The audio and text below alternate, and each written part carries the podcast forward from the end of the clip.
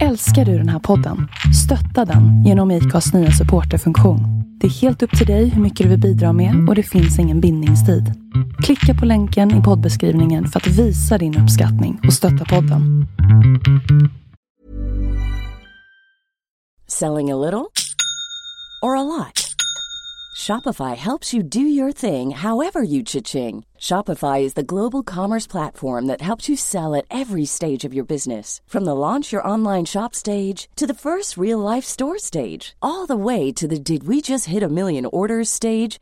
Shopify is there to help you grow. Shopify helps you turn browsers into buyers with the internet's best converting checkout. 36% better on average compared to other leading commerce platforms because businesses that grow grow with Shopify. Get a $1 per month trial period at shopify.com/work. shopify.com/work. When you're ready to pop the question, the last thing you want to do is second guess the ring. At Bluenile.com, you can design a one of a kind ring with the ease and convenience of shopping online. Choose your diamond and setting. When you find the one, you'll get it delivered right to your door. Go to Bluenile.com and use promo code LISTEN to get $50 off your purchase of $500 or more. That's code LISTEN at Bluenile.com for $50 off your purchase.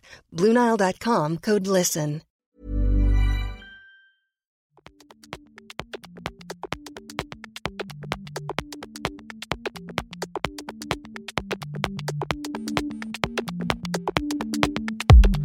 Välkommen till avsnitt 90 och en lång intervju med Louise Östberg som för drygt ett år sedan avslutade ett helt år med 365 stycken vardagsäventyr. Jag heter Magnus Ormestad och det här är podcasten Husky. Mer information om det här avsnittet och alla andra tidigare avsnitt hittar ni på huskypodcast.com. Följ även Husky på Facebook och Instagram. Bor du, i, bor du på hotell eller bor du i... Nu bor jag hos min brorsa. Ah, Bor- okej. alltså, så Ja, ja. det är ju, antingen bor jag där eller hos mamma eller hos någon kompis. Eller, Mm. ja, så, eller aldrig på hotell faktiskt. Det, Men känner du dig fortfarande som en stockholmare? alltså både och tror jag. Jag tror att... Ja, men när jag kommer hit får jag lite panik av alla människor och alla ljuden. Men jag är ju härifrån. Jag hittar ju här och det... Men jag har ju koll på alla bussar och var man går och, hur det funkar. Så, ja, men lite både och. Jag brukar ju säga att det bästa sättet att njuta av Stockholm det är att åka härifrån ofta. Ja. Kan du känna igen det där? Ja, ja men absolut. Oh, ja. det, jag tror att för varje gång jag kommer tillbaka så blir jag mindre och mindre stockholmare. Men när jag är uppe i fjällen då är jag ju, men då är jag ju stockholmare som flyttar dit. Mm. Men sen när jag kommer hit då känner jag mig inte som att jag hör hemma riktigt. Så nu har du inte bott där uppe så länge men tror att det är Jag vet jag är inte heller ifrån Stockholm men jag har bott här i 16 år. Men Mm. tror att det du att det tar längre tid att bli räkna, att räknas som stockholmare som utböling än att som kommer som stockholmare till landet? Då blir man alltid stockholmare då. Ja men absolut, jag tror man är stockholmare i flera generationer. Ja, Jag tror det.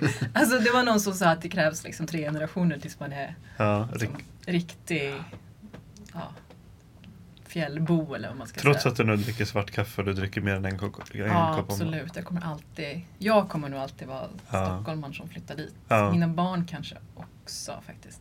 Sen vet man ju inte hur länge de Nej. bor kvar där. Så, jag är ju lite, min mamma kommer ju därifrån. Eh. Så jag är ju lite, är lite med i alla fall. I, Märker du någon skillnad i nu pratar du inte utpräglad eh, Stockholmsdialekt direkt, men eh, man kanske ändå hör på det att du inte Mm. talar norrländska. Ändrar du din eh, dialekt någonting när du pratar där uppe? ja, men jag tror inte, jag hoppas inte det. Fast jag har ju kompisar som har sagt att gud vad du har ändrat dialekt. Men jag, jag tror inte att jag har gjort det, men jag tror att mina barn har gjort det. De säger ju eh, väldigt mycket ja, men Härjedals dialekt åt det hållet i alla fall. Ja, ja. Finns det något, finns det några klassiska Härjedalssägningar? Någon sån här typ ord eller här grammatiska Ja, men det finns ju en massa, men jag kan dem inte så jag skulle inte våga mig på att säga dem faktiskt. Men eh, alltså barnen säger, de säger inte gör det, de säger ja. Gör det. Ah, okej. De skippar okej. r i. Ja. Och det gör de alla tre och det är det som är tydligast på dem tror jag. Att de eh, Mm. har lagt sig an lite. Sen, sen är det faktiskt ganska roligt, min yngsta dotter, hon var ju fyra när vi flyttade. Och vi flyttade i januari förra, eller ja, i år då. Eh, och hon, eh, hon, eh, hon pratade ju utpräglad stockholmska när vi kom dit, till och med Lidingö-dialekt. Så. Och efter en månad så hade hon lagt om och pratade väldigt, väldigt mycket dialekt.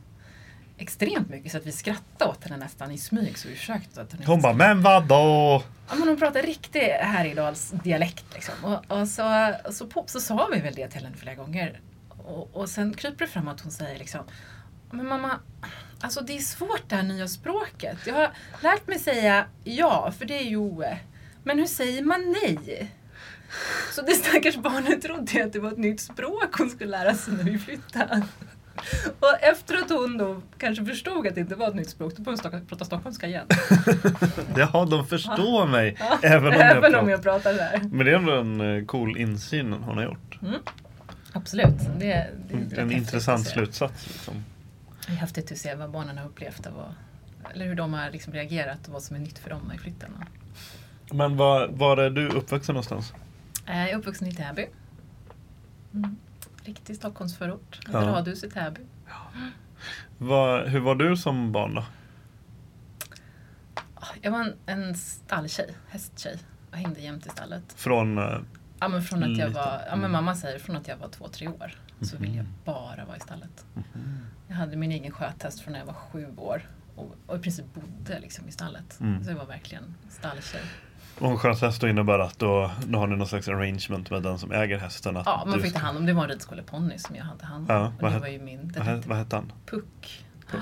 Jag har nog på vinden fortfarande kvar en hårtuss ifrån Puck. Ja. Gulligt. Var, var, var det hästar som rörde sig i ditt huvud? Var det det du ville, ville jobba med? Eller vad hade du något? Ja, men jag hade nog någon dröm om att bli veterinär. För då skulle jag få jobba med djur.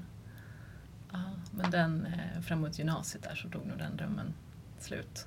Men hur, för jag har fått för mig att du var väldigt, du var ändå ganska lite mer än en vanlig hästtjej. Du var ganska aktiv och du tävlade också. Mm, jag tävlade, jag fick min egen häst när jag var 13-14 och innan dess hade jag hästar som jag hyrde eh, på, på årsbasis. Då. Vad, stor, vad pratar vi för storlek på hästarna? Men jag, hade, jag fick en stor häst när jag var 14. Ja. Så jag tävlade stor häst i fälttävlan.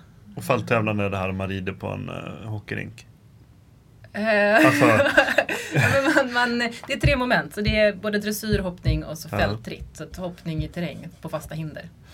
Just och det. Då i alla fall räknas det som en av de farligaste sporterna man kunde ägna sig åt. Ja, ja, det kan jag tänka mig. Eh, Full fart i skogen över fasta hinder. Så Jaha, men det var i, i skog. Ja, och, och ja. Mm. Ute i skog. Och vad, vad heter det? är fält. Fälttävlan. Ja, och vad heter Ja. det när man eh, skrittar runt i Globen och hoppar över såna här röd och vit färgade pinnar?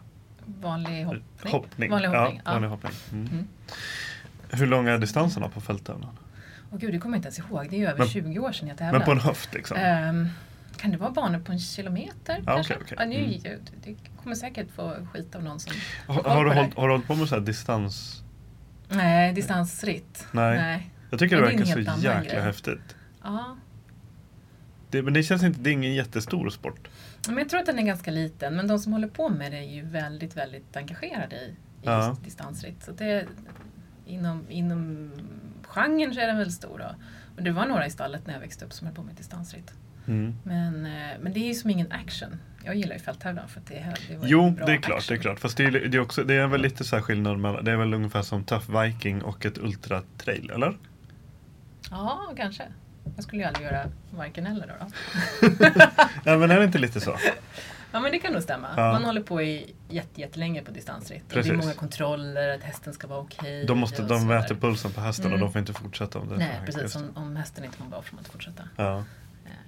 Nej, men jag gillade nog action-biten i fälttävlan. Att det var full fart över fasta hinder. Ja. Hur, hur mycket tid eh, ägnar du åt, åt det? Extremt mycket tid. Mm. Alltså all ledig tid. Mm. Jag var ju jämt, jag hade eh, är fantastiskt imponerad av mina föräldrar som orkade köra mig på träning och tävling. Det var ju, vi hade hästen i Vallentuna norr om stan och körde på träning söder om stan.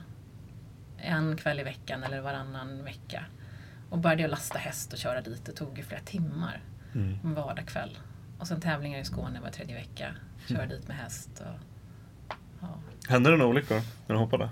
Eh, inget som jag skadade mig. Jag gjorde en, en volt på SM i fälttävlan. Jag eh, tävlade junior-SM. och gjorde en, hästen fastnade mitt i hindret och gjorde en volt över andra delen av hindret. Eh, men vi skadade oss inte, men det såg nog fruktansvärt otäckt ut. Det känns som hästarna klarar extremt, när man ser hur hästar så här eh, drattar på sidan och liksom så här tumlar runt. Det känns som de klarar extremt mycket, eller? Ja, de, de är väl, men både och. De Ja. är tåliga och så kan det hända olyckor också. Mm. Det är väl samma sak som hos människor, vi är rätt tåliga. Men händer det så händer det, så kan det vara rätt allvarligt. Mm. Jag har en kompis som har hållit på jättemycket med så här västernritt. Ja, Det, verkar, häftigt. det verkar roligt. Ja, det är ju skithäftigt. Ja, Ja. Verkligen, det, det gillar min, min äldste son älskar att rida västern. Ja, Men håller ni fortfarande på, håller du fortfarande på med ridning? Inte så mycket. Nej, jag har så mycket andra intressen så jag Ja. hinner inte. En av mina drömsemestrar är ju att rida i fjällen. Så här, Mm. Kanske vara ute en vecka, Mm. typ ett litet gäng och, och liksom så få cruisa runt lite, Mm. cowboy-style. Mm, det tror jag är urhärligt. Det ska jag gärna göra. Får man, får man göra sånt? Ja, absolut. Det Mm. finns ju arrangörer som, Ja. som gör sånt. Ridning i flera dagar ute på Mm. fjället. Absolut. Så bor man i, antingen i tält eller i stugor eller någonting. Och så har man oftast med sig lite elstängsel då, så man kan... Knyter man inte bara ihop eh, hästtassarna som men cowboyerna gör? Gör det. Men Får man göra undrar sånt? verkligen är lagligt. Nej, men jag Ja, vågar, mm, inte svära på. mm, Jag undrar om mm. det kanske inte är lagligt att göra. Har du sett den här dokumentären om han den australiensiska killen som rider genom, Mongoli, genom hela Mongoliet ända till Ungern? Nej. kan jag rekommendera. Ja, Den heter Ja, det står stilla i huvudet just nu. Ja. Men det är en väldigt, han har aldrig ridit och sen så åker han till Mongoliet och så köper han två hästar och tar sig eh, via häst Själv? Själv. Via, via häst genom, genom hela, Ja. det tar ju, jag vet inte hur lång tid det tar, jättelång tid. Mm. Alltså typ flera månader. Väldigt, och han har dokumenterat det väldigt fint och sådär. Och, Wow. får med sig en hund på vägen och blir tvungen att sälja hästarna i Mongoliet och köpa nya när han kommer in i nästa land. Och så. Väldigt fascinerande. Väldigt... Eh, mm. Mm, det ska jag kolla på. För det är ju också ett sånt land som jag gärna skulle åka till och rida. Det är ju Ja. så romantik kring hela Ja, det är det känns som det är där alltifrån kommer på något ja, sätt. Visst, det vore häftigt att göra. Jag har ju intervjuat Musse Hasselvall som red det här Mongolian. Derby. Ja. Eh, innan han gjorde det dock, inte efter. Så att, eh, det verkar ju skithäftigt. Mm. Eh, vad, vad lär man sig av hästar? Alltså vad... Hur blir man som eh, när du har spenderat så mycket tid av din uppväxt av att vara med hästar? Vad, hur gör det? Vad har det gjort med dig tror du? Alltså det finns ju, det finns ju, jag tror man lär sig jättemycket. Jag vet inte vad just jag har lärt mig men det finns ju en hel del forskning på att eh, hästtjejer blir eh, chefer. Ja, jag tänkte faktiskt komma till det. Jag- Nu är inte jag chef men... Nej, eh, men ja. jag, alltså nu, jag vet inte, för jag kommer ihåg, jag, det var för typ kanske några år sedan. Jag kan tänka mig att det är en sån nyhet eller man kan säga, som poppar upp titt som tätt. Mm. Jag såg den i tidningen för några år sedan och då blev jag lite, min första spontana reaktion var lite så här, eh, och nu, nu ska jag inte liksom så här, nu ber jag i för, förväg om ursäkt för om jag kommer trampa i eventuellt några så här klaver. Men eh, jag kan också tänka så här, ja, eh, hästtjejer har en tendens att bli chefer men kan, det kanske inte enbart beror på att de har kontakt med hästar det kanske även beror på att det, det är inte den billigaste sporten att hålla på med och då kanske man inte över, överlag, ska du, ska du rada upp alla svenska hästtjejer så kan man kanske tänka att om de kommer kanske, merparten av dem kommer antagligen gissar jag från typ en akademisk bakgrund, kanske. Eh, och att det kanske också spelar in, eller? Ja, det, kan, det har jag faktiskt aldrig tänkt på men det är säkert en... Så kan det säkert vara. Ja. Men jag tror att man lär sig, alltså man lär sig ta ansvar och man lär sig, stall är ju oerhört hierarkiska. Mm. Och det är mycket så underliggande saker som man behöver förstå sig på och det kan vara en hel del skitsnack i stall. Man behöver lära sig hantera Mm. en mängd olika typer av människor och, och uttalade och outtalade regler. Eh, och sen är det ett stort djur man har Precis. hand om och ansvar för. Och jag kan när du var typ så här 10, 12, 11, 12 år då hade, knatade du omkring med en, med en bjässe liksom på några hundra kilo som Jo, det tyckte kunde... man som, var, som självklart. Man var liksom Ja. så Och alla andra tyckte det var självklart också. Ja, det var är din, konstigheter. det är ditt ansvar. Det var så här, ja Mm. men den här ska man ju ta hand om liksom. Mm. Ja. Så det kanske, men det kanske påverkar hästtjejer att bli liksom lite tuffare generellt. Då. Mm.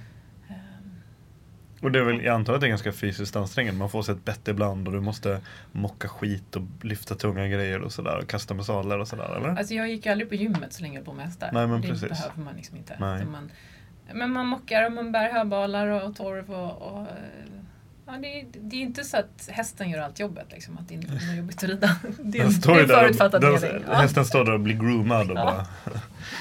Eh, och jag kan också tänka mig att det är väldigt, väldigt jobbigt och nu har jag inte ridit eh, jättemånga gånger tyvärr. Men jag kan tänka mig att det är väldigt att sitta och jobba i sadeln och särskilt så här, hopp, det måste vara, det är mycket core. Ja. mycket ben och mycket Alltså core. jag var eller? iväg på och red med mina barn på ridläger här för ja, det är några år sedan nu. Och då hade jag inte ridit på, ja men säg 15 år. Och när jag sitter upp på hästen, det var en ganska en välriden häst som behövde liksom sin, sin ryttare. Mm.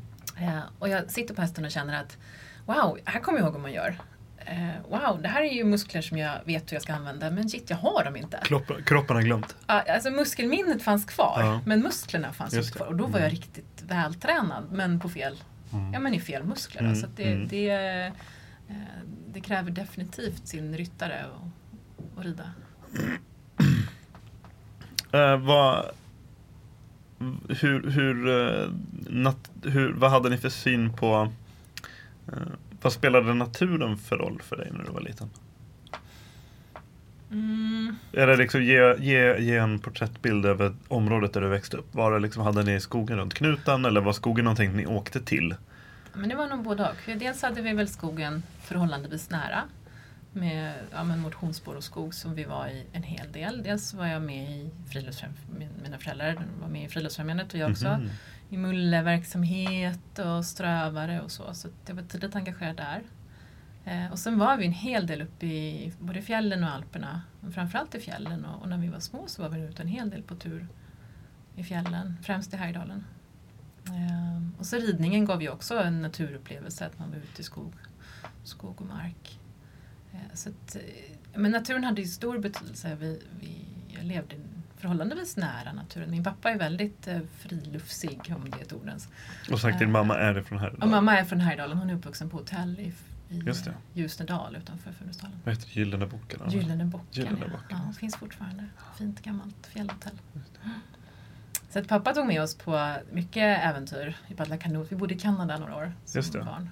Eh, paddlade kanot där och såg björnspår och Ja. björnspillning utanför tältet. Och lärde oss hissa upp maten i trädet. Vad är, det, var det är det svartbjörn där eller vad? vad Ja, väl både svart, brun och en och annan grizzly. Mhm. Eh, Men vi såg, jag har inte sett något annat än svartbjörn. Nej, Och de var ju så vanliga att de kastade man ju sten efter. precis. Och det är väl de som tyvärr har blivit så, det är de som rävar i stort Ja, sett i... de kommer ju, eh, de käkar tandkräm och toapapper och Ja, de hette väl allt. Ja, allt som går att äta. ja. Mm.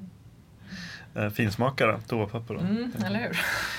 Eh, vad, hur, hur har synen på natur, hur, har det förändrats om man säger under din uppväxt och kanske lite grann under ungdomsåren? Hade du någon gång någon period då du bara, jag ska bara vara på Stureplan? Ja men gud ja, i gymnasiet. Då, eh, jag, sålde min häst när jag gick i trean på gymnasiet och då var jag nog väldigt mycket en citytjej som Mm. hängde på Stureplan. Jag såg nog klädselmässigt ut, äldre ut än vad jag kanske gör idag. Eh, Och klädde mig som en, men en Tant. liten tant. Aha. Ja, jag kan se på bilder på mig själv och, och skämmas lite över att, jag faktiskt, eh, att det var jag. Så då var jag en, en citytjej och drömde om att bo in i stan och det var där mitt liv skulle Ja. levas. Ja. Eh, Och dina, dina föräldrar, hur, hur bra var de på att engagera er i liksom eller dig i, i de här aktiviteterna? Kom det, var det tvång eller var det, kom det liksom naturligt? Du, Jag minns faktiskt inte. Jag tror att det var naturligt eftersom Ja. jag inte minns. Eh, Mm, mm. Det var nog... det var ingen sån här traumatisk, bara, nej, Nej, jag vill nej. inte ut i kanoten igen. Alltså det jag minns var ju att längdskidor det var ju trauma. Så jag försöker nu, Mhm. alltså Mm. plus 40, så försöker jag lära mig åka längdskidor. För det var Mm. ingenting som jag fick med mig. Alltså det är, jag känner sån respekt för duktiga längdskidåkare. Det är svårare än vad man Ja, kan det är tro. Alltså. jättesvårt. Och det, jag förstår att jag som barn inte tyckte att det var kul. Man halkar bakåt och kommer ingen vart och det är jobbigt. Men det är också himla härligt att komma Ja. ut, eh, Mm, mm. ut upp på fjället. Så det är mitt projekt i vinter, att lära mig åka längd. Eh, och den här alla de här flyttade, för du bodde i Kanada ett tag. Mm. Jag bodde i Montreal i två år, Just det. som tioåring ungefär. Ja. Vad, fick du perspektiv på hur, hur eh, människor är då kanske i olika delar av världen också men, och naturens roll och människans roll i naturen jämfört med olika länder? Är det skillnad på friluftslivet i Kanada mot Sverige? Hade du några sådana? Men det tror jag Alltså det tror jag att jag fick, för vi reste väldigt mycket runt om. Min mamma har varit flygvärdinna på SAS, så vi, vi reste oerhört mycket och pappa har jobbat runt om i hela världen. Ehm, men just Kanada har nog väldigt liknande syn på friluftsliv som vi har i Sverige. Det är väldigt naturligt, det ligger nära till hands och det finns eh, väldigt välorganiserade stora nationalparker som är väldigt otillrättalagda när man kommer ut eh, och är i riktig vildmark. Så, så att det, Kanada och Sverige är oerhört lika som länder. Jag trivdes väldigt bra där och skulle gärna gå tillbaka. Jag var, apropå Kanada och vildmark, så såg jag, var igår och eh, på, på Nature-butiken på Söder och såg Jumbo Wild. Här, en film som eh, jag verkligen kan rekommendera. Som Patagonia har varit med och sponsrat. Som Mm. handlar om en nationalpark, eller ett stort viltområde i Kanada. Där en, det finns intressen där de vill bygga upp då en, skidanläggning mitt i det här. Mm. Eh, och så är, eh, är det ett porträtt av den här kampen då, så att säga, för och emot och så vidare. Väldigt, väldigt bra, kan jag rekommendera. Ja, det ska jag. Ja, jag ska länka upp Ja, den. Gärna. Eh, men den här akademiska utbildningen, för du, du är ju, du har ju en titel och ett yrke höll jag på att säga. Du är inte bara äventyrare. Nej, Jag är, är ekonom, civilekonom. Jag har läst internationell ekonomi. Här i Stockholm? Linköpings I universitet. Linköping? Ja. Okej, okej. För, det, är det, vad, för nu är det, har, nu är, det som förde dig till Stockholm nu är ju ditt jobb nu. Det är mitt jobb. Jag var i Piteå igår och jobbade. Ja. Och för att komma hem till Funäsdalen så var det lättast att åka Aha, åh herregud. Stockholm. Ja. Mm. Ehm, men vad, när du började plugga, visste du vad du ville bli då? Eller då var du inne i studieplanskarriären, då skulle du sitta på McKenzie eller vad heter det? Här Ja, management? nej. eh, Nej men jag tror att då hade jag nog, eh, det där var en kort period som jag var en citytjej. Utan jag brann för skidåkning och ville åka skidor. mm. Jag hade varit nere i Frankrike och läst franska av den enkla anledningen att det var nära till Alperna Ja. och kunde åka skidor mycket. Mm. Så att när jag sen eh, skulle välja, för det, det var alltid som inpräntat i mig att man måste ha en akademisk utbildning Precis. och det är viktigt att ha en akademisk utbildning. Och nu är du typ strax efter 20? Ja men nu är jag väl runt 20. Ja. Ja. och, eh, och jag hade ingen aning om vad jag ville bli eller göra. Jag ville åka skidor men det insåg jag att det kunde jag inte göra i all, all evighet. Det kunde man ju inte jobba med då. Eh, hade jag också fått inpräntat i mig. Så jag, jag valde väl som många andra någonting eh, generiskt som Mm. inte var för mycket ett val utan eh, som kunde tillåta mig att ja, fortsätta och göra ett icke-val. Så jag läste internationella ekonomprogrammet med franska inriktning Mm. i förhoppningen då att kunna plugga i Frankrike någonstans där det var nära till skidåkning. Eh, Så det var ju egentligen ett val baserat på att jag kanske får åka mera skidor om jag väljer det här. Och det fick du göra? Det fick jag göra. Ja. Ja. jag gjorde, lyckades till och med göra en skidsäsong under tiden jag pluggade. Man dubblar kurserna på hösten så kan man skippa och plugga på vårterminen och åka skidor istället. Eh, Så det var, sen, eh, sen avslutade jag faktiskt, jag fick ett stipendium att åka till USA och läste en eh, MBA, en managementutbildning i USA i två år. Och var någonstans i USA var det? I Massachusetts utanför Boston. Ja. Eh, finns det, fanns det skid, skidmöjligheter där? Det fanns 45 minuter, jag köpte en bil ganska snart, 45 Mm. minuter till närmsta skidbacke. Så det fanns en, en röd tråd även där, att Mm. det, det gick att kombinera med skidåkning. Mm. Men vad, vad, vad var det för plan som utkristalliserade sig när du fick stipendium och grejer och MBA? Och så, visste du då vad, vad, vad, hade du hitt, vad hade du hittat i eh, det akademiska som du, som du brann för? Alltså jag hade väl hittat, jag träffade en professor där i USA som eh, forskade på medarbetardriven innovation, medarbetardrivet förbättringsarbete. Och då kände jag att då, då hade jag hittat min, min grej. Det här Mm. var långt ifrån eh, internredovisning, det var långt ifrån bokföring, det var långt ifrån egentligen siffror. Det handlar om organisationsutveckling, kvalitetsutveckling och, och utveckling av människan, egentligen medarbetarna i en organisation. Så att jag samarbetade med honom och hans, i sin tur, professorskollega under, och gör fortfarande i många år. Ja, det är samma Det är samma som killar, kontakt som, med. Ja. samma professorer som jag Mm. jobbar med fortfarande. Mm. Så det var väl min liksom vändpunkt, att jag Mm. hittade, ja men det här, det brinner jag för, det här tycker jag är intressant, det här kan jag eh, jobba med. Och läste en MBA i två år inriktad på just innovation, kreativitet. Eh, Men du har MBA, du har, du in, du, har du gått vidare och doktorerat efter Nej. det? Nej. Nej. Eh, då har du bara, inom citationstecken, MBA då. Ja. Men och så har du skrivit en bok om det här och Ja. det är liksom det här du, du jobbar med just nu. Mm. Jag skrev en bok för några år sedan som heter Små idéer, stora resultat som handlar om just medarbetardriven innovation. Faktiskt har vi tittat på svenska eh, organisationer, främst företag, hur man jobbar med idéer Mm. där. Kan du ge lite exempel på hur, alltså hur funkar det här i praktiken?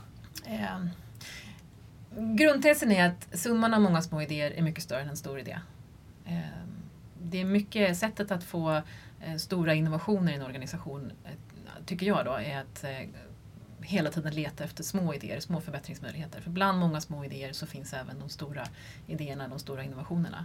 Om du som medarbetare eh, lär dig att hela tiden se problem som möjligheter och lösa problem med nya idéer så kommer man också bland dem hitta de stora idéerna, de stora innovationerna. Och det handlar liksom om en aggregering av många små problem som sen kan sammanföras i på något sätt stora Ja, men förändringar? och. Ja, men både och. Dels att summan av många små idéer blir mycket större, ger mycket större effekt än en Mm. stor. Och bland många små idéer så finns också de stora, riktigt stora guldkornen som kan bli en stor idé. Eh, många små idéer använda repetitivt på flera ställen ger också väldigt stor effekt. Eh, som chef, om man blir duktig på att hjälpa sina medarbetare att hitta små idéer, då kommer man också bland de små idéerna hitta de stora och lära sig att hela tiden bli bra på att reagera på de små idéerna. Då kommer de stora också. Så jag är fullt övertygad om att summan av många små idéer är större än en stor innovation. Och här visar det sig då också att du har jobbat väldigt mycket med mina fantastiska vänner och partners på Clarion Sign. Mm. Mm. Det stämmer det. Clarion Sign och Clarion Stockholm är bland de bästa i Sverige. Eh, Bland de bättre i världen också på att jobba med medarbetare, drivet förbättringsarbete. De får mängder med idéer från sina medarbetare. Så jag var igår i Piteå kommun och pratade om innovation och förbättringsarbete och eh, berättade mycket om vad de gör på Clarion. Kul. Mm. Ehm, men det här med problem att, eh, att inte, eller att, eh, vad kan man säga? Eh, att inte begränsas av problem och att, att vara, vad heter det? Problemorienterad, lösningsorienterad Mm. heter det. Det här om att, med att vara lösningsorienterad, är det någonting som, jag kan ju tänka att om jag ska börja dra lite paralleller till outdoor eller friluftsliv och så vidare. Är det någonting du går igång på? Är du bra på att inte, om du springer på ett litet hinder istället för att liksom bara vända eller stanna upp. Du, har du alltid varit väldigt bra på att, att lösa de här problemen och gå vidare? Ja, men det, det, ja, det tror jag faktiskt att jag alltid har varit. Och jag nog, men dels har jag nog alltid varit det och så dels har jag nog blivit lite arbetsskadad. Att hela tiden se problem som möjligheter. Och springer man på ett problem, men då finns det en mängd olika sätt att ta sig an det och, och lösa det helt enkelt. Ja. Är du en rastlös person? ja, Har du alltid varit det? jag tror det. Ja. Hur, Ja. hur, hur, eh, hur ter sig det? Vad, hur, vad får det för uttryck i Men ditt jag- liv och i din Jag gillar historia? att göra flera saker samtidigt och det blir inte alltid jättebra. Så jag jobbar på det och försöka eh, göra en sak och göra det bra. Men jag har nog alltid varit en sån person som springer på måla, många bollar samtidigt och gärna vill göra flera saker samtidigt. Jag, jag pratade med en kille igår, vi pratade om att läsa kontra se på film och jag sa att jag är inte någon se på filmperson för då börjar jag göra flera saker annat, andra saker samtidigt, samtidigt som jag ser på filmen. Och nu gör jag som ingenting på riktigt. Så jag är mera en läsa böcker person för då, måste, då tvingar jag mig själv att fokusera på, jag kan inte göra fler Ett saker tyst samtidigt rum när jag läser. utan el och sen så bara sitta och läsa. ja absolut, vi har ett landställe på Gotland utan el och vatten så där kan Jaha. jag sitta och försöka fokusera på att göra en sak samtidigt. Nej men det är, så är det nog, jag är nog ganska rastlös. Hur ser, hur ser eh, din balans ut mellan, eh, ja, då mellan studier eller sen då jobb när du började med det och, och, och fysisk aktivitet och friluftsliv? Är det någonting, kan du gå perioder då du kanske ett halvår eller längre då du inte är särskilt fysiskt aktiv? Eller, Nej det tror jag inte, men jag är nog lite periodare men inte så att det skulle gå ett halvår utan att då skulle jag klättra på väggarna. Men, eh, men jag är nog lite periodare. Ibland tränar jag mycket och ibland eh, är jag ute mycket och, och ibland gör jag inte så mycket. Det händer inte så mycket. Så. hur såg ert um, frilufts, frilufts, hur såg ert frilufts, friluftsliv ut innan ni skaffade familj? Alltså vad, vad var det för aktiviteter ni gjorde och liksom vad? Ehm, Alltså jag och min man träffades i Alperna eh, när han jobbade som hotellchef där. Ehm, Så vi åkte ju oerhört mycket skidor. Och fast ganska kort efter att vi blev tillsammans så började han jobba i finansbranschen i Stockholm igen. Så jag hävdade ju i 12 år att det var falsk marknadsföring. Jag blev kär i en hotellchef i franska alperna som ganska snart efter jobbade i finansbranschen på Stureplan. Precis den världen som jag försökte liksom undvika. Ja, så att det tog 12 år eh, av falsk marknadsföring tills vi eh, vände tillbaka och nu är vi på rätt köl igen. Men det var, är det någonting så är det liksom utförsåkning och skidåkning. Det är det som har varit kittet i ert friluftsliv eller? Fjäll. Ja, men det är nog min och min mans gemensamma friluftsliv, alltså utförsåkning. ehm, samtidigt som jag har haft ett, ett bredare friluftsintresse tror jag och gjort mer. Sen fick vi ju barn väldigt snabbt. Så att vår tid tillsammans det är ju med, med barnen och de har hängt med på oerhört mycket. Vad hände med, vad hände med friluftslivet då ni fick riktig familj då, när ni fick barn och så? Eh, men det var ingen skillnad tror jag. De hängde med på väldigt mycket. Det var bara att slänga ner dem i pulkan eller upp i väskan? Ja, vi reste oerhört mycket med barnen när de var små. De har, eh, vi gjorde tre långa föräldraledighetsresor med barnen när de var under alla, alla tre barnens bebisperioder så att säga. Var vi ute på långresor. Vad för, Och det är typ av, inte- alltså, vad för typ av långresor då menar du? Vi var i Asien främst. Mhm. Eh, Så det är väl inte så mycket friluftsliv. men det Nej men ändå, slags lite äventyr. obekvämt, lite så här Ja. backpacker. Ja, absolut. Oh, ja. Vi bodde, eh, jag tror vi snittade på fyra nätter per ställe i tre månader. Så vi bytte ställe och ja, bostad oerhört ofta. Och reste runt som, som om vi hade varit unga backpackers utan barnen. Det funkar hur bra som helst. Coolt. Eh, hur fick du idén om det här äh, 365 vardagsäventyr? Um, alltså det var ju inget jag hade gått och drömt om jättelänge. Att jag ska göra ett äventyr om dagen i ett år. Utan eh, det var nog snarare så att jag hade en ambition och önskan om att leva ett mer äventyrligt liv. Och sen såg jag den här um, Haglöfs Adventure Academy. Att, de sökte, att man kunde söka till det. Och så tänkte jag att ja, men det där ser ju jättekul ut och, och få, få lära sig mer om äventyr och mer om friluftsliv. Eh, Så jag slängde ihop en ansökan där jag egentligen inte riktigt beskrev något. Man skulle ju skriva om ett äventyr man vill göra och det jag skrev nog mer än vad jag drömde om, inte något specifikt äventyr. Och sen... eh, Men för då, i det, det stadiet, då hade, då hade du liksom ingen... Jag hade ingen plan om vad Nej, jag ville göra nej. för äventyr. Jag hade bara en önskan om att vara med. Det där var- lät häftigt. Jag vill Mm. också vara en del av det där.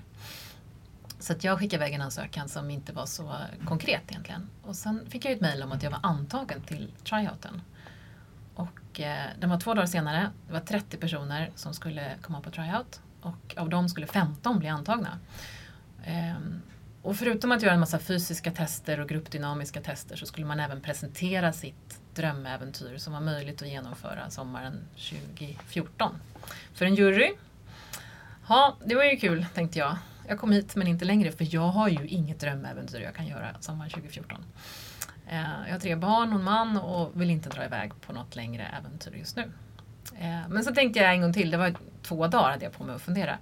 Ehm, jag kan ju inte bara ge upp nu. Så jag stack ut och åkte skridskor med en kompis med pannlampa på kvällen och vi skulle spåna om vad jag kunde hitta på för äventyr. Och eh, det vart inte så mycket prat om just äventyr för det var, det var några plusgrader, det låg en, en hinna med, med vatten på isen så det såg ut som att vi åkte på vattnet, att det inte var någon is. Så vi pratade mest om att det där var lite edge, ett, ett vardagsäventyr och jag tror att jag la upp en bild på oss och taggade på Instagram eller Facebook, vardagsäventyr.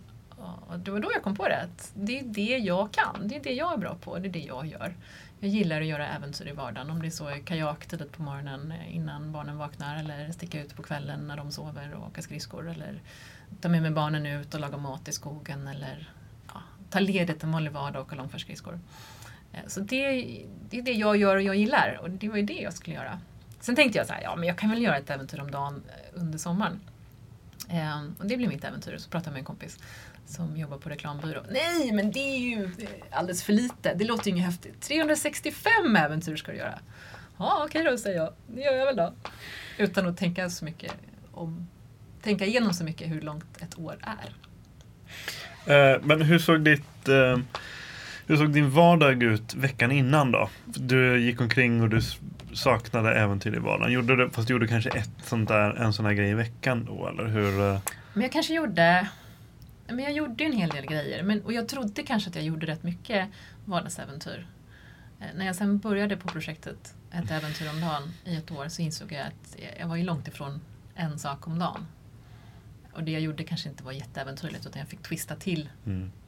Och, och sen också mer och mer twista till det eftersom det blev mer vardag och inte vardagsäventyr, det jag var van att göra. Mm. Så, så det, det eskalerade lite grann också.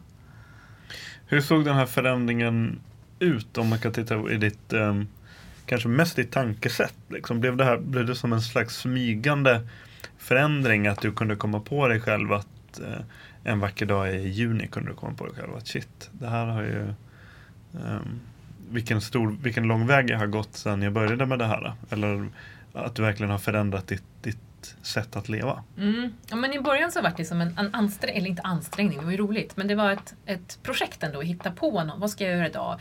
Och jag ska till Borås och jobba. Vad kan jag göra i Borås som är äventyrligt och ändå utnyttja att jag faktiskt är i en annan stad? För att jag behöver eller vill eller ska göra ett äventyr eh, den dagen. Och, och, men sen slutade det med att jag levde så. Liksom. Det, det var äventyren kom till mig på ett annat sätt och det blev mer naturligt att ah, men jag har två timmar här mellan två möten. Ja, finns det någon kajakuthyrning? Bra, jag sticker ut och paddlar runt Göteborg, runt vallgraven i Göteborg. Istället för att sitta på ett café och jobba i, i två timmar. Så nyttjade jag tiden och det blev som mer det kom mer naturligt ju längre tiden gick. Att jag faktiskt helt automatiskt nyttjade tiden till att göra något mer spännande än att bara vara. Men hade du något särskilt så här aha-ögonblick där du liksom kände att men nu har du verkligen uh, nu har verkligen någonting hänt? Inte som jag upplevde, men däremot kompisar till mig sa att du har, du, uh, har gått från att göra ett äventyr om dagen till att leva ett äventyrligt liv. Efter, det, det var kring dag 100, så lite drygt tre månader in i projektet. För då började jag själv jag gjorde massor med saker och fick snarare fundera på vad jag bloggade varje dag. Fundera på vilket av äventyren som jag har gjort idag ska jag blogga om. Vilket var dagens äventyr. Mm. Så då blev det mer som att ja, jag levde mer äventyrligt. Utan att jag riktigt märkte det. Och det kunde ju bli att jag gjorde fler äventyr. En av de häftigaste sakerna som, som jag ändå tycker liksom har förändrat mig och familjen. Eh, när barnen kom hem från skolan, min äldste son han säger ändå Mamma, har du gjort dagens äventyr idag? Ja, ja det har jag. I förmiddags när, liksom, mellan jobb och, och när ni var i skolan. Ja, men vad synd för jag tänkte att du och jag kunde sticka ut och geocacha. Mm. Alltså att det blev som vi hittade på massor med saker och framförallt att barnen blev så involverade att de ville vara med. Och det var ju klart att vi stack ut och geocachade den kvällen. Att jag vill att de ska vara med. Blev deras förändring större och viktigare än din förändring?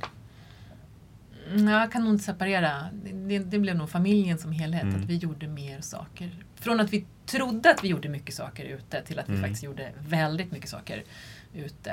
Vi hade nästan varje fredag åt vi tacomiddag ute i skogen på olika ställen och gjorde eld och så här. Barnen blev mer och mer involverade i det där och de eh, en dag så säger samma äldste sonen, då, han var nio då, att mamma det är inget äventyr att laga mat ute längre.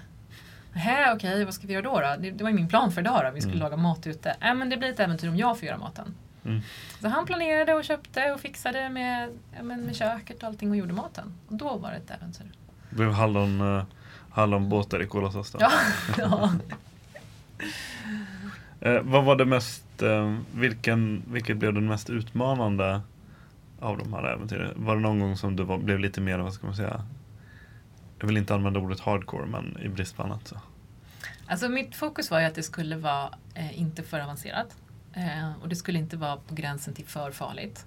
Sen hade jag ju också, jag gjorde ju en, en riskanalys innan och insåg att den största risken är att jag skadar mig och inte kan göra klart. Mm. Så att jag aktade mig ganska noga från att, att göra saker som var för hardcore. Eh, snarare att jag backade mer. Mm. Eh, samtidigt som jag själv utvecklades och vågade mer. Så det, den tog ut varandra där. Men det är klart att ja, till exempel, jag är ingen öppet vattensimmare. Men jag Nej. gick ändå och köpte en våtdräkt för att det var ett bra äventyr att göra. Just. På landet på Gotland när jag var själv där med barnen kunde jag ligga och simma i viken. Och någon dag var alla Ja, men det var ingen hemma, jag var själv på udden och det spöregnade och var rätt kallt och vågigt. Ja, men bra idé, jag kan simma från bryggan till stranden över viken och det är några hundra meter och det är öppet vatten och det är ganska Ja, men för, mig som, mm. för någon som är bra på att simma öppet vatten är det inga mm. konstigheter. Men jag insåg där mitt ute i, i viken att här är jag ganska ensam. Så några sådana saker. Jag paddlar kajak. Ja, men jag har lärt mig oerhört mycket om, om mig själv och kajakpaddling. och lärt mig hantera kajaken på ett bra sätt. För jag har gett mig ut i, i situationer som, ja men idag är det lite för vågigt egentligen. Men jag behöver ju göra någonting idag och vad är det värsta som kan hända då? Ja, det värsta som kan hända är att jag gick runt och det gjorde lite ont. Men, Gick du ja. runt några gånger? Eller? Ja, men det, det gjorde jag ju. Ja. Absolut. Eh, men jag lärde mig hantera kajaken på ett sätt som jag kanske inte hade pushat mig själv att Nej. göra innan. Så det är väl en, en vinst, att jag verkligen fått testa mina gränser och fått lära mig att jag kan flytta på dem. Planning for your next trip? Elevate your travel style with Quince. Quince has all the jet setting essentials you'll want for your next getaway. Like European linen, premium luggage options, buttery soft Italian leather bags and so much more. And is all priced at 50 to 80% less than similar brands. Plus, Quince only works with factories that use safe and ethical manufacturing practices.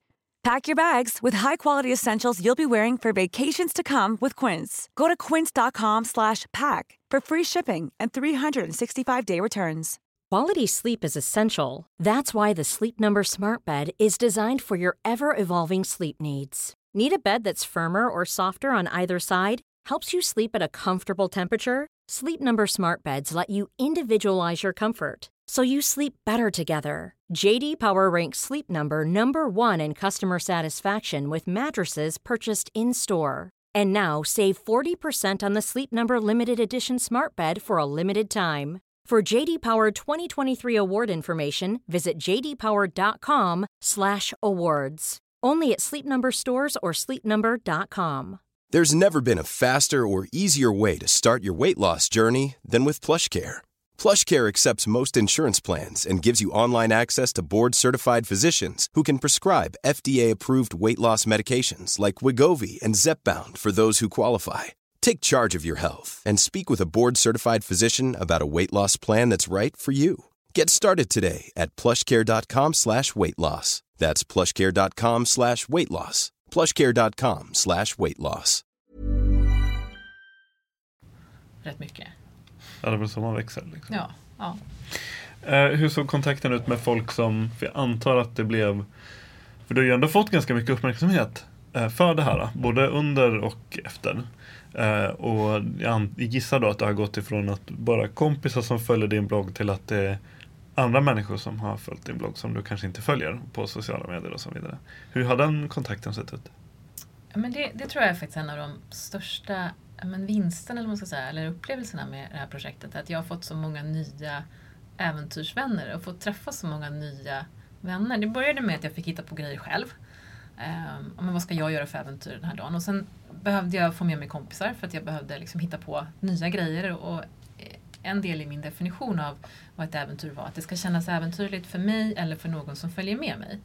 Så när jag inte kunde komma på någonting som var äventyrligt för mig själv, då kunde jag ta med mig någon innerstadskompis som på någonting som för honom eller henne var äventyrligt.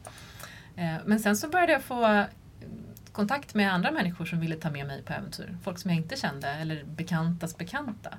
Så jag har ju utvidgat mitt kontaktnät av äventyrs och fått massor med nya äventyrskompisar.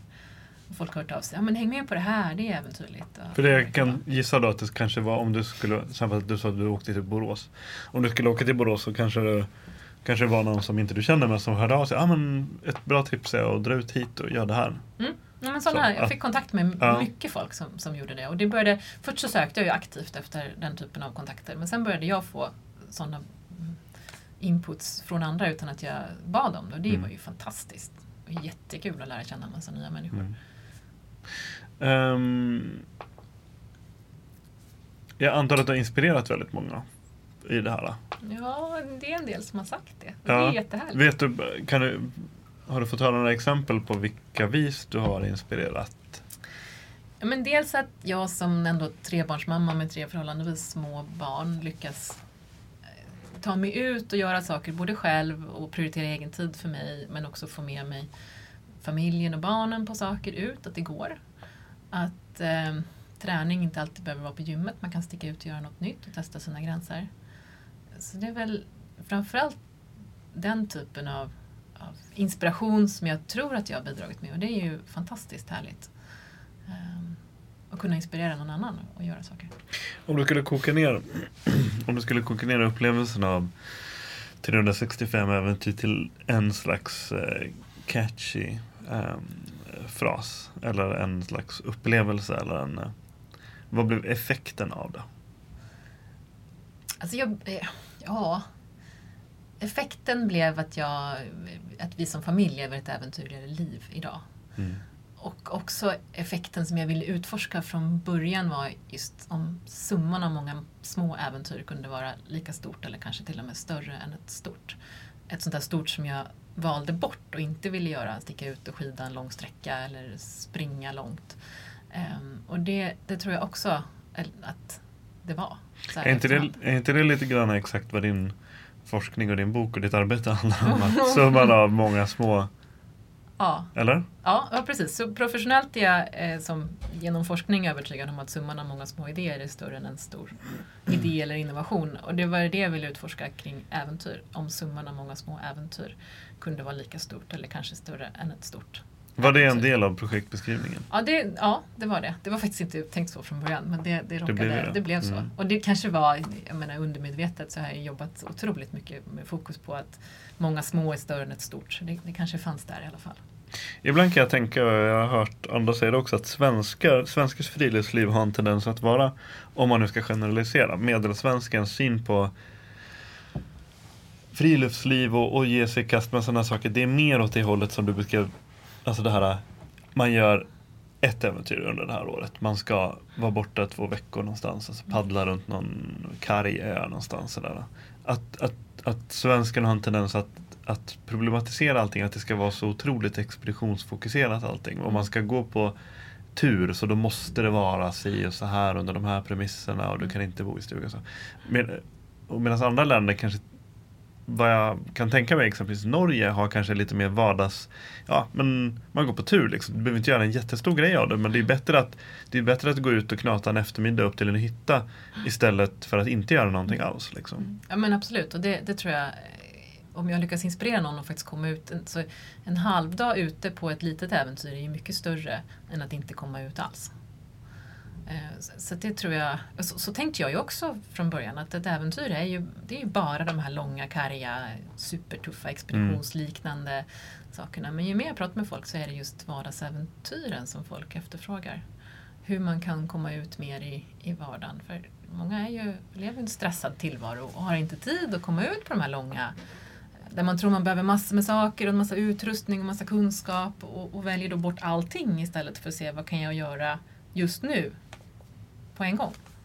Sen kan man ju också i och för sig tänka att det ena behöver inte, givetvis inte utesluta det andra. Gör man många vardagsäventyr så är man ju kanske både mentalt och, och, och tekniskt mer rustad inför eh, om du en gång om året eller två gånger om året gör lite längre turer eller resor eller något sånt. Då, då har man ju en, en, helt annan teknisk expertis och så.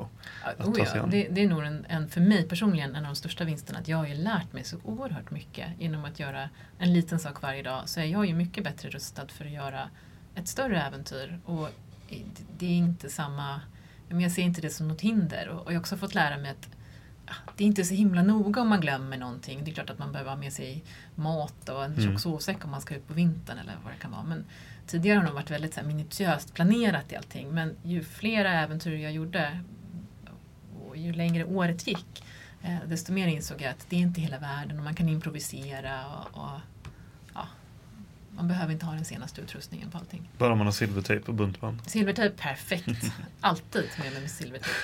Du, du är ju väldigt vuxen. Och du var ju väldigt vuxen när du började med det här. Hur menar du nu? men, men, fick, är jag vuxen? Men fick du ändå någon slags ny syn på dig själv efter det där? Uh,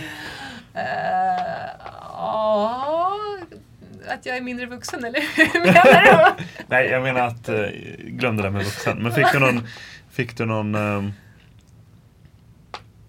ser du dig själv på något annat vis efter det här? Eller har du lärt dig någonting om dig själv?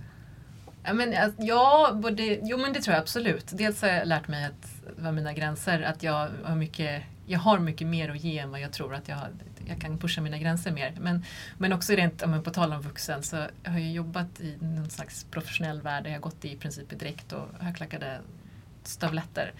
Och tyckt att det där måste man, den där världen måste man som mm. finnas med i. Man har sin akademiska bakgrund och, och måste eh, se ut på ett visst sätt och, vara på ett visst sätt. Leka kontor. Och leka kontor. Ja, och jag har väl insett att, att jag blir precis lika mycket respekterad om jag kommer i, i liksom sådär klädd som jag trivs med Mm. att vara.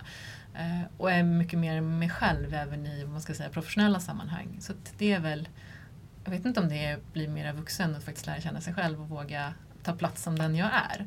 Eh, eller om det är mer att jag har anammat mina barnsliga sidor. Vad, vad innebar eh, Haglöfs Adventure Academy för dig? Eh, jättemycket. Jag menar utan den utbildningen eller vad jag ska säga, hade jag nog aldrig kommit på idén att göra ett äventyr om dagen. Och utan ett äventyr om dagen så hade inte vi som familj kommit på att vi vill leva ett äventyrligare liv. Och då hade vi nog inte kommit på att vi skulle flytta till Funäsdalen. Och, eh, alltså det, det, om man ser liksom vad, vad som gjorde att vi gjorde vissa saker. Så Det blev en dominoeffekt. så det blev en dominoeffekt och eh, ja, men som jag är oerhört glad för att vi gjorde. Och vad, för ni hade under det här året så hade ni ett antal eh, möten eller vad man kan säga. Och det var alltifrån utbildningar här i Stockholm till turer i Sälen och allting sådär. Så att ni fick Mm. lära er väldigt mycket tekniskt också eller? Ja, men vi lärde oss en hel del tekniskt. Ehm, Jag tror vi träffades uppe på Arctic Weekend. ja, det gjorde vi. Uppe då lärde vi oss att bygga iglo och gick på topptur i, i storm. Just det. Eh, det var en ganska stormig helg, eller väldigt Mm. stormig helg. Eh, Så vi lärde oss en hel del tekniska saker. Jag lärde mig att jag inte kan navigera och såg till att lära mig att navigera. Eh, det- Vi touchade lite på ytan på navigering på Haglöfs Adventure Academy. Och sen efter det har jag liksom sett till att jag lärt mig på riktigt. Och inte bara förlitat mig på att andra kan hantera karta och kompass när vi varit ute, som jag har Mm. gjort tidigare. Som typ nästan alla gör, Äh. inklusive mig. Ja. Ehm, så det, det gav mig en massa, och en massa bra kontakter och framförallt en massa bra inspiration till vad man kan göra och hur man kan välja att leva sitt liv annorlunda. Vad kan du berätta om deltagarna? De andra deltagarna? Ja, men en, Vad var det för, vad var det för människor? Vi var ju 15 totalt och eh, en väldigt spritt från eh, eh, allt från tonår till strax under 50. Eh, tjejer och killar med helt olika erfarenheter och kunskaper i bagaget. Och, eh, fantastiskt roligt att få hänga så mycket tillsammans och göra och lära oss massor om, om sig själv och om hur man agerar i grupp och hur, om gruppen och vad man kan åstadkomma tillsammans. Eh, mm. Har, du, har ni någon eh, kontakt idag? Eh, Ja, en del. Med vissa Ja, personer? med vissa personer, absolut. Det är inte så, så här class reunion? Nej, men det var ju lite som en äventyrsfamilj så jag skulle gärna Mm. ja, men att vi ses eh, Vi kastar ut igen. den. Ja, ja, precis. Hej alla äventyrskompisar, vi ses igen. Hur, hur definierar du en, eh, vad är en äventyrare? Ja, det var en bra fråga. Det är så mycket i det begreppet. Jag tycker att det är... Egentligen så så är det någon som gör riktigt, riktigt häftiga saker. Som rör sig över långa sträckor eller klättrar extrema höjder. Eh, gör extrema saker som inspirerar andra. Men så kan man ju också se det som just det här att det är någon som inspirerar andra till att prova nya saker. Eh, och vad ett äventyr är, det ligger ju så mycket i, i eh, den man frågar. Vad, om man, ett äventyr för mig kan vara vardag för dig och något som är vardag för dig är jätteläskigt och äventyrligt att testa mina gränser. Så det är ett oerhört svårt begrepp. Jag har ju fått filosofera eller fundera rätt mycket på begreppet under det här äventyrsåret. Ehm, så jag svårt att säga en... Om man känner sig som äventyrare, då är man äventyrare. Behövs äventyrare idag? Mm, jag tror att det behövs människor som inspirerar. Inom alla möjliga områden. Det behövs eh, inspiratörer för att få oss att och, man kanske leva lite långsammare. Det behövs inspiratörer som får oss att leva mer miljövänligt och tänka mer på att ta hand om varandra. Eh, och det behövs äventyrare också som inspirerar till att testa gränser. Eh, apropå absolut ingenting, men har inte du varit en del i Ma- Marocko kommer jag ihåg? Jo, det har jag.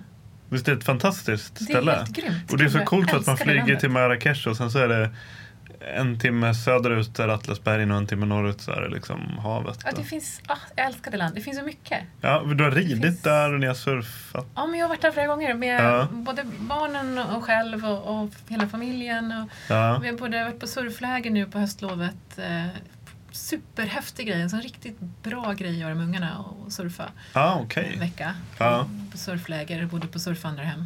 Har du något tips till folk som är Ja, nyfikna? Vad ska, man, vad ska man eh, börja med att kolla upp? Eh, det finns mängder med surfskolor och alla är, jag tror de flesta är jättebra. Man kan bo på ganska enkla surfvandrarhem.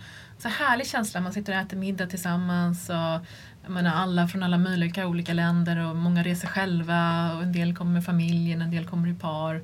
En del har aldrig surfat, en del har surfat jätte... Vi träffade en australiensare, en gubbe som var men han var säkert 70, han hade surfat hela sitt liv. Så här, riktigt grått, långt hår och grått skägg. Och hur cool som helst. Och superhäftigt för ungarna att få hänga med dem där Mm. på kvällarna. Eh, Ja, men riktigt bra familjegrej att göra. Jag känner också att när barnen blir äldre och de kanske inte längre vill hänga med på semester. Men hörni ungar, ska vi åka på surfsemester? Det är klart de säger ja till det. Så det är ju världens bästa S att ha i bakfickan. Så, för att få med sig ungarna på någonting som man själv tycker är kul. Ja. Och alla hur, kan. Hur var det att rida i Marocko? Ja, men då var vi uppe i Atlasbergen på en eh, berberkamp. Eh, där det fanns hästar. Coolt. Vi var ute och red på arab och berberhästar. Full fart.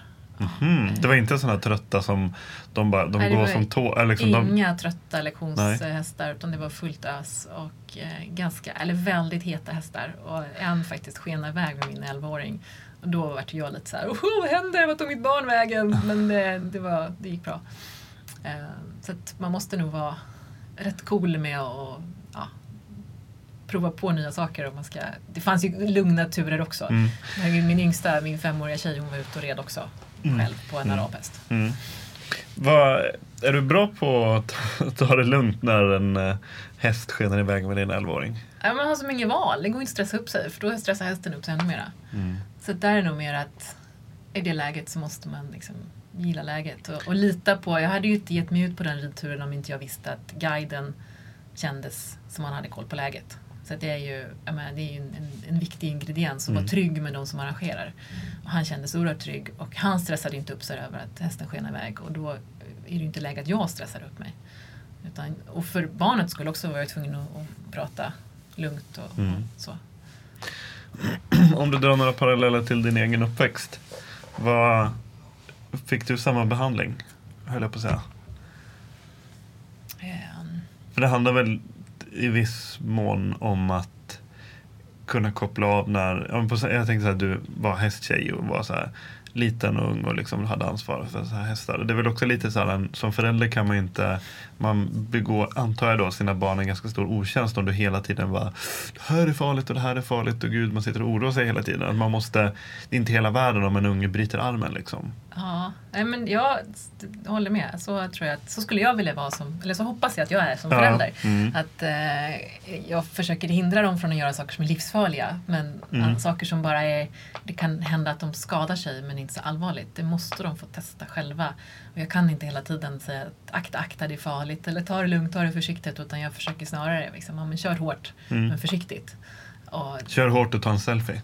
Ja, typ. Nej, men de måste ju få testa sina gränser. Annars så vet de ju inte själva vad, vad, hur de ska liksom, vara rädda om sig själva när de blir så stora att inte jag är med längre. Så, så länge ingenting är livsfarligt så får de prova. Vilket har resulterat i framförallt min yngsta tjej som är fem. Hon, är, men hon klättrar ju högt upp i träden och, och balanserar på räcken. Och, eh, och jag är rätt cool med att hon, hon gör det. Hon får, ja, hon, jag låter henne hållas. Många andra kan bli lite rädda när de ser. Hur- Hur är det? Eh, det här pratade jag om. Jag har ju redan nu innan eh, vi började spela in så att jag i min research så har jag lyssnat på, för det har varit intervjuer, det är en podcast som heter Färd och en podd. man, Mountainbike-podden. En podcast som heter Mountainbike-podden. Jag kan länka till bägge de intervjuerna också. Eh, och där pratade jag också om det här att du nästan kan bli eller kan du uppleva att du blir lite anklagad? Bara, ah, du är en dålig förälder som eh, utsätter dina barn för det här. Men Du kan inte låta henne stå och balansera där uppe i Ja. trädet. K- kanske inte, jo men lite grann framförallt kring dottern då som är lite vild av sig. Mycket, mycket vildare än vad jag någonsin tror att jag var som ung. Så det ska bli spännande att se vad, vad hon slutar som. Väldigt modig och bra kroppskontroll och så. så att, det är väl en och annan som har tyckt att ska du verkligen låta henne klättra där uppe? Och och jag har gjort bedömningen att ja, hon kan ramla ner men det är inte, hon kanske bryter en arm och det vore illa, jätteilla. Men det är inte hela världen och man kan bryta armen om man snubblar på trottoarkanten också. Men mina barn har råkat ut för olyckor men det har varit en ramlade i en trappa. Han gick ner för en trappa och slog huvudet ordentligt. Eh, och en annan snubblade ehm, ja, i, i princip i badrummet och fick hjärnskakning för han slog huvudet i, i golvet. Så att de flesta olyckor händer när man minst anar det och man måste, tycker jag i alla fall, låta barnen få testa Ja, alltså om, jag, lära sig kontrollera kroppen. om man ska vara så väldigt drastisk så kan man säga att barn, om man kan titta hur samhället ser ut idag så är det kanske rent krasst och det är kanske större sannolikhet att ens barn ska eh, råka ut för fruktansvärd olycka när de sitter framför datorn, bokstavligt talat faktiskt, om man kan titta hur samhället ser ut idag, än att de ska råka ut för en olycka när de är ute och klättrar i ett schysst klätterträd. Och det får man kanske ha i bakhuvudet, att det är skillnad på fara och fara. Absolut. Absolut. Jag tycker det är, men det är min största skräck att barnen ska fastna framför, framför en skärm för mycket. Mm. Och det gör de ibland. Det är ju vår största krig hemma. Vi har inte alls någon harmoni kring att barnen alltid är ute och leker och de är så friluftsiga utan de trivs bäst framför en skärm. De gillar ju såklart att vara ute också men det är en ständig källa till eh, diskussion. Är du en modeperson? Mm, ja, det tror jag att jag är ganska. Inte så här övermodigt, jag saknar spärrar. men- Vad innebär det att vara en modeperson då? Eh, Att våga testa, att våga utsätta sig själv för eh, lite rädsla. Att våga, alltså att, att, att vara lite rädd och vara okej med det. Och ändå göra det. Eh, Sen är jag inte en sån som utsätter mig för allt för mycket rädsla. Det handlar ju också om, om liksom sunt förnuft. Vet jag om att jag klarar av det här egentligen men det är lite läskigt, ja men då kan jag tvinga mig själv till att, att göra det. Sen har jag ju spärrar också som vet att ja, men det här kan jag inte, då gör jag det inte. När är du bäst på att vara modig? Mm. När jag har bra folk omkring mig. Som jag Mm. kan lita på och trivs med att vara med. Då För det tänkte jag också så fråga. För du sa att du har varit ute och så här, paddlat, simmat och gjort grejer när du är själv. Liksom.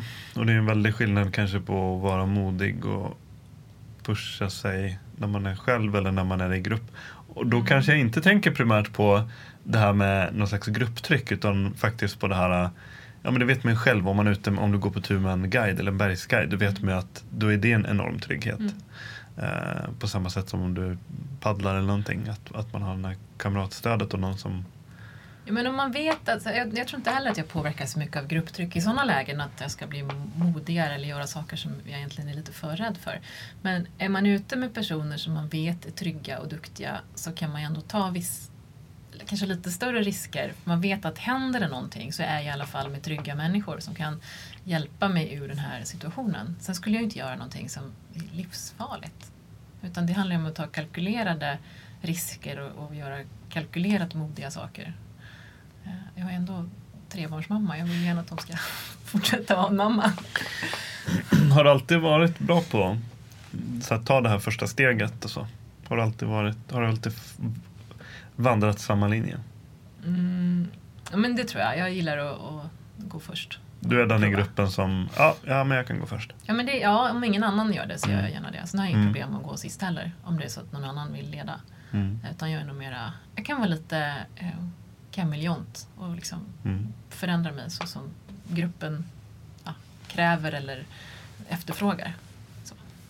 Mm, inte för att just det här har direkt med din eh, forskning att göra eller din, ditt jobb att göra. Men kan ändå på något sätt ur ett akademiskt perspektiv titta på den här processen. Vad, vad finns det för hinder och vad finns det för triggers alltså internt i dina tankar och i dina känslor när du står där och vad ska jag göra, ska jag inte göra det här? Vad, vad är det för triggers som du går igång på? Vad finns det för hinder för, för människor? Oj, det blev lite för akademiskt. Nej, det vet jag inte. Nej, men vad finns det för hinder för människor för att göra? Eh, det, jag tror att det är så oerhört individuellt. Och det handlar liksom om så mycket saker, om vad man har för erfarenheter, vad som ligger bakom, vad man har i sitt bagage och, och också kanske vad man har att riskera, vad som ligger liksom närmast framför en, en, en samma dag och samma vecka. Och vad man, så det, det är nog väldigt situationsbaserat Mm. Jo, faktiskt. Ja, jag har inget bra svar. Nej. Nej, jag hade inte förväntat mig. Nej, men det var... Ja, strunt samma. vad, vad har du för förebilder? Eller vad, vad, är, vad, vad är det för någonting som inspirerar dig? Är det människor som inspirerar dig? Och vad är det för typ av människor i så fall? Människor som vågar eh, gå emot strömmen och leva annorlunda. Som vågar ehm, göra det oväntade, det oförväntade. Och kanske jag menar, inte ta det där jobbet som var bäst betalt och ger bäst karriär utan välja en väg eh, som man själv som är mer i linje med det man själv, den man själv är och det man själv trivs med. Eh, och våga göra det oväntade. Men det är ju sån, exakt sån du är helt enkelt. Ehm, Är det inte det? Ja, jag, jag hoppas att jag är det i alla fall. Ja. Ja, jag hoppas det. Att jag, Mm. Men jag är inte alltid... Men det är klart att jag också gjort val där jag, jag har liksom gjort det förväntade valet. Typ plugga ekonomi var en typisk sån Mm. förväntade Jo, jo. valet. Men då, är, då har ju utvecklats liksom. Då Ja. har du ju, Ja, med åldern blir man visare kanske. mm. Ehm, va, har du något drömäventyr då? Ja, men det är nog precis det här som, eh, som jag valde bort att, att göra eh, när jag gjorde ett äventyr om dagen. Att göra ett långt äventyr själv eller med ett fåtal andra och vara borta länge för att få den här flow-känslan att eh, röra sig framåt. Och det blir liksom mer meditativ tillstånd att vara ute länge. Eh, för jag menar, ett äventyr om dagen det var fantastiskt bra. Vi gjorde massor med roliga grejer, lärde mig massor med roliga saker men det blev aldrig riktigt något flow utan det var ju ett äventyr, hem, vårda material och planera nästa dag och så jobba under tiden och, och ta hand om barnen och hus och allt vad det var. Eh, så min dröm är nog att sticka iväg antingen helt själv och borta en längre tid.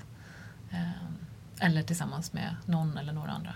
För det tänkte jag också fråga, vad, vilken typ av, alltså, känner du dig dragen till det här att vara typ 30 dagar ensam på en pool typ och vara helt utelämnad? Eller är det team som gör det? Eh, jag tror att jag nog skulle vilja vara helt ensam. Just för att jag, jag tror att jag skulle behöva det. Eh, jag skulle vilja utforska min egen hjärna i, i, för mig själv. Och lära känna mig själv. Och det tror jag skulle vara häftigt att göra. Eh, ja, men på något, jag menar, vandra, det behöver inte, vara, det behöver inte gå så fort. Eh, utan bara vara själv. För att lära känna mig själv bättre. Någonting som många skulle behöva. Mm, jag tror det. Eh, Allt det här eh, som, som du har hållit på med de senaste typ åren då, kanske två, tre åren. Är det liksom bara som en slags kamp mot vardagen?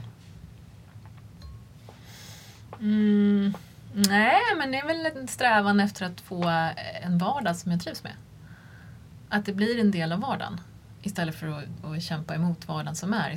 Så har jag försökt att omstrukturera så att vardagen blir någonting som är mera mig. Som är mera någonting som jag trivs med att göra. Och då kommer inte det bli någonting du tröttnar på efter ett tag? Tänkte du är en rastlös person och ifall du, ja men som din son sa, så här, men nu lagar vi alltid mat ute. Liksom, sådär. Kommer du liksom, Jag vet inte, det har slagit mig. Många, jag pratade med en tjej igår till exempel som säger att hon, hon valde bort att jobba med eh, friluftsliv och äventyr för att eh, hon inte ville att hennes intresse skulle bli hennes jobb. Och det är många som säger det, att man inte vill jobba med sitt eh, starkaste, liksom, sin passion eller sitt intresse. Och, ja, det, ja, det är men nu, ytterst- jobbar, du- nu har du i och för sig en bra balans på så vis att du, du jobbar inte riktigt med din passion på det sättet. Liksom. Du har ändå någon slags gräns mellan, Jag försöker vara, men jag hörde här om veckan ett så himla bra ord, kombinatör.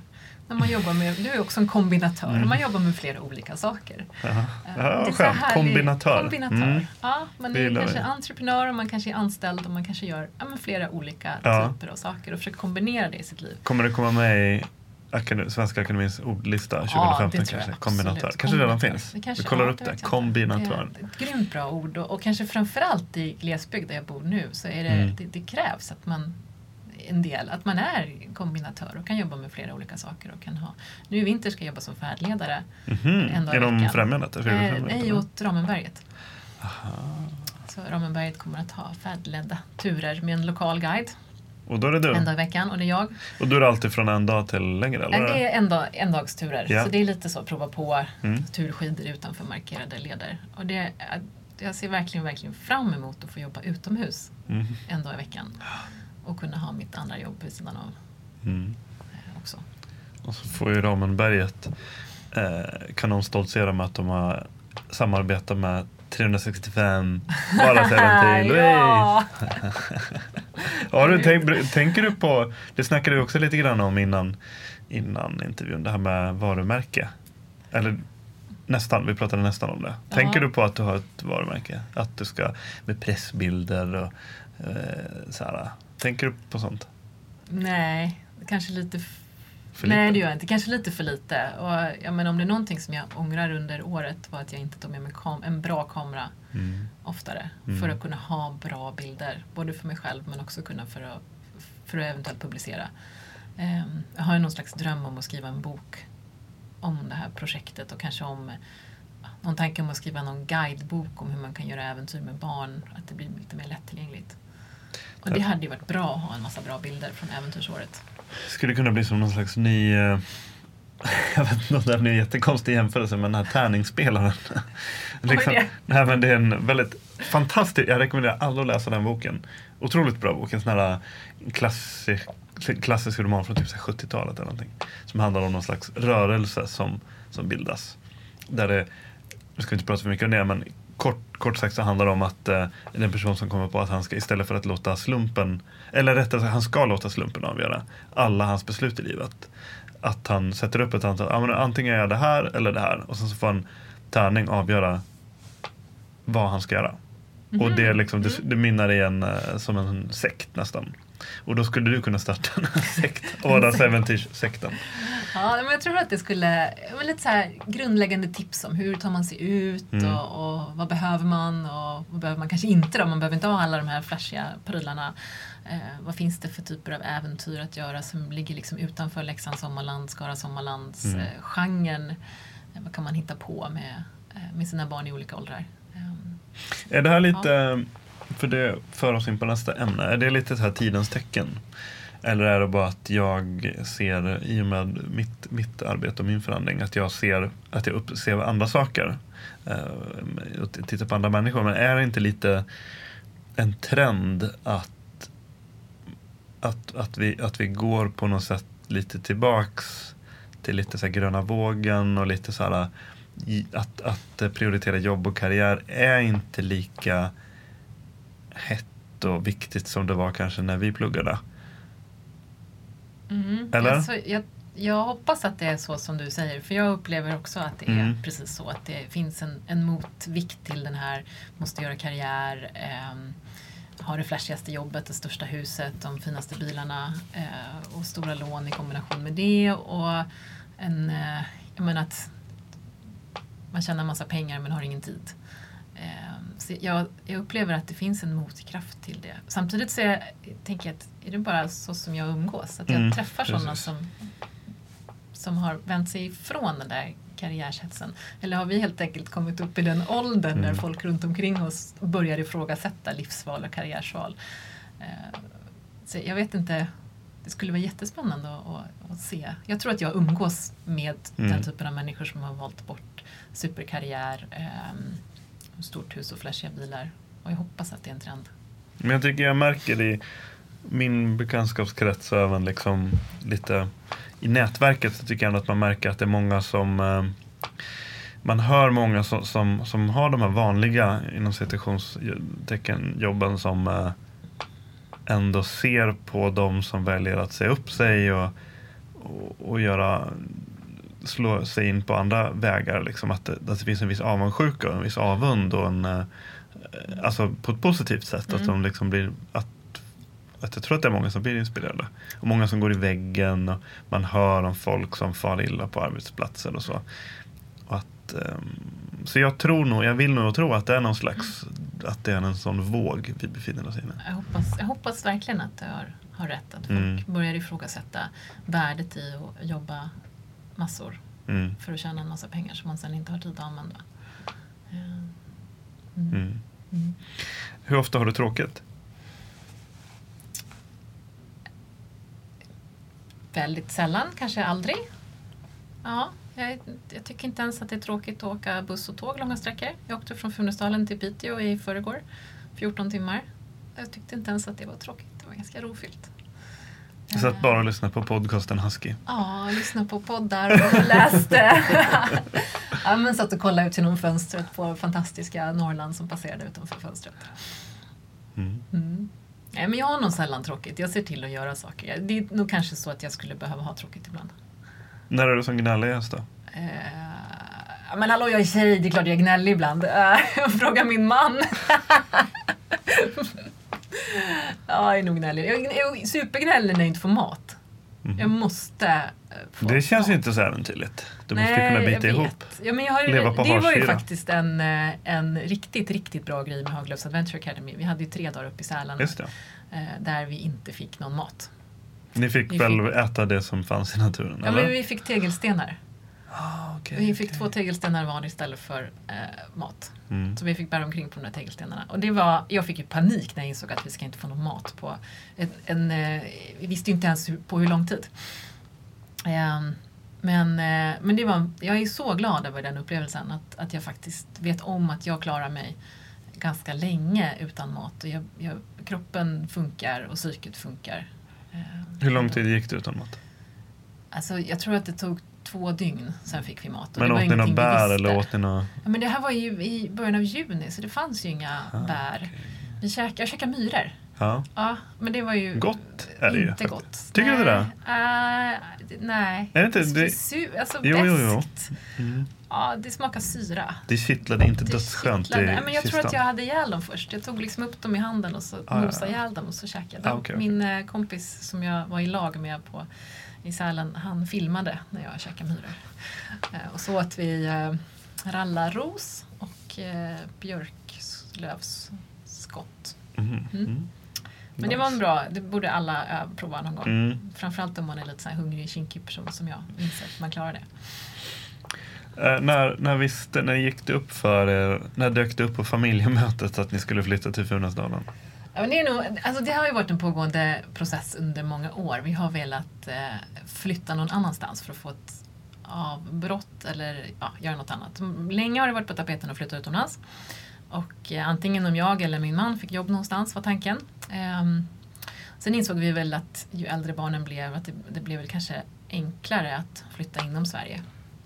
Eh, och eh, ja, men det har varit många olika orter på tapeten. Men Funäsdalen har alltid varit den ort som vi har känt att det är dit vi vill. Vi har varit där väldigt mycket. Min mamma är uppvuxen där. Jag har fortfarande kvar en del släkt där och vi har vänner där.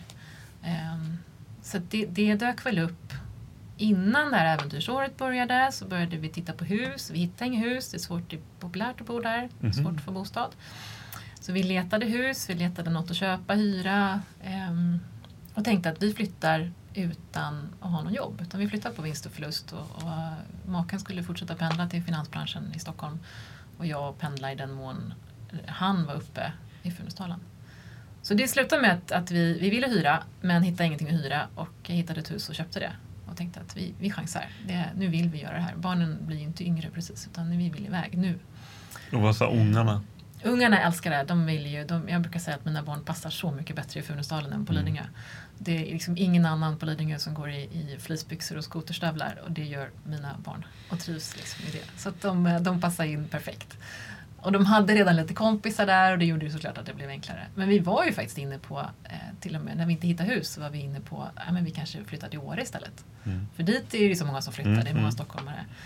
Så det slutade med att vi gjorde en plus och minuslista över Funäsdalen och Åre. Vad som var plus och vad som var minus för oss som familj.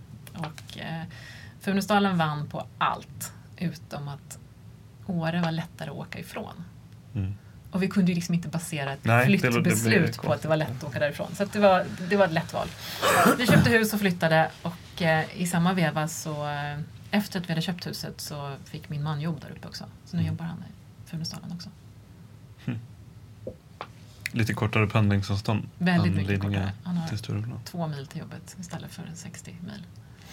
Ja, okej okay då. Mm, mm, ja. Han skulle ha pendlat, det var tanken. Ja, ja, ja, att, tänkte, ja, bara det att vi valde att flytta gjorde att han, han skulle, den möjligheten hade förmodligen inte dykt upp, dykt upp om vi inte hade valt mm. att flytta.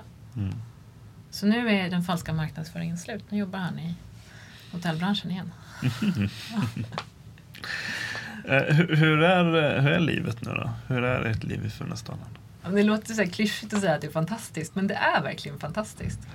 Det är, det är allt jag hade drömt om och lite till.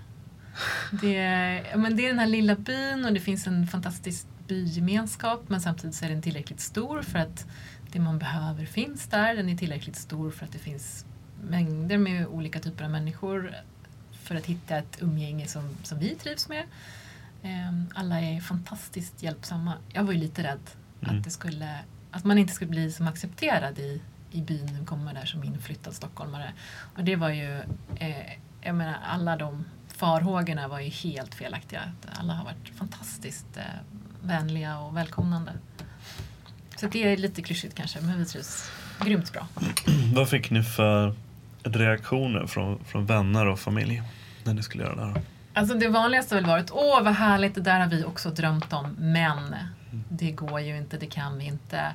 Eh, ja, det är nog den vanligaste reaktionen. Och vad häftigt och lycka till liksom, har varit såklart. Men många säger att det där, har vi också, det där skulle vi också vilja göra, men det går inte. Eh, och för oss så, vi hade inte heller någon, jag menar vi hade ingen jobb. Utan vi flyttade liksom, vi ville bo där. Och sen föll det sig väldigt väl ut.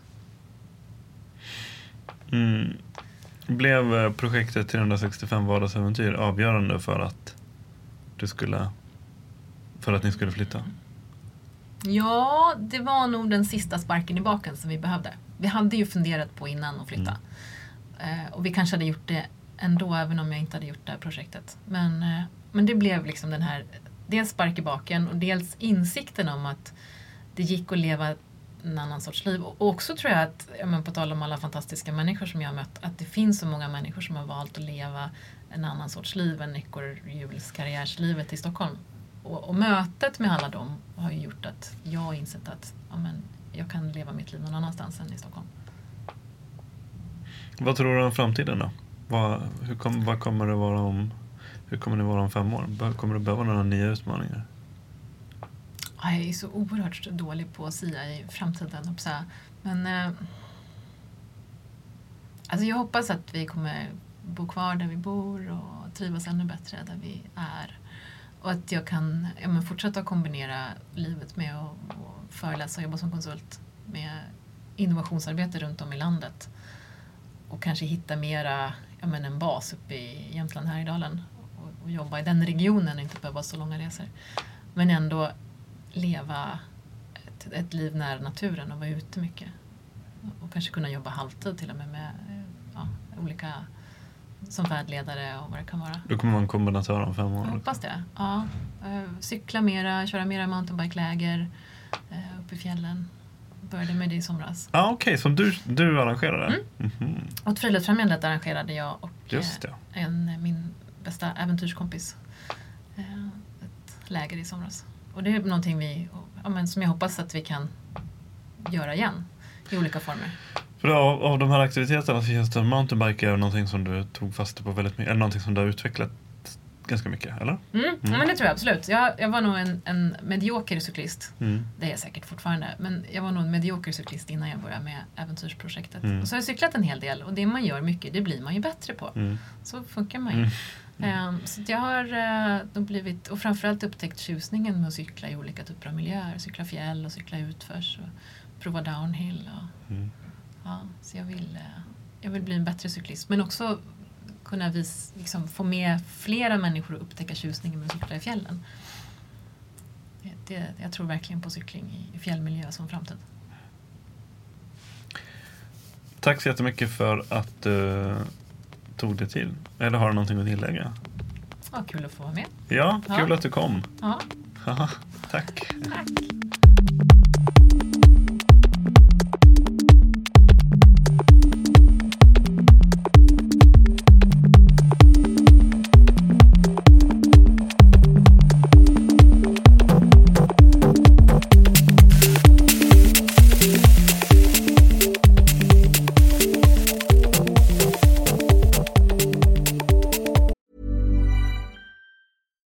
Here's a cool fact a crocodile can't stick out its tongue. Another cool fact you can get short term health insurance for a month or just under a year in some states. United Healthcare short term insurance plans are designed for people who are between jobs, coming off their parents' plan, or turning a side hustle into a full time gig. Underwritten by Golden Rule Insurance Company, they offer flexible, budget friendly coverage with access to a nationwide network of doctors and hospitals. Get more cool facts about United Healthcare short term plans at uh1.com. Planning for your next trip? Elevate your travel style with Quince. Quince has all the jet setting essentials you'll want for your next getaway, like European linen, premium luggage options, buttery soft Italian leather bags, and so much more. And is all priced at 50 to 80% less than similar brands. Plus, Quince only works with factories that use safe and ethical manufacturing practices. Pack your bags with high-quality essentials you'll be wearing for vacations to come with Quince. Go to quince.com slash pack for free shipping and 365-day returns.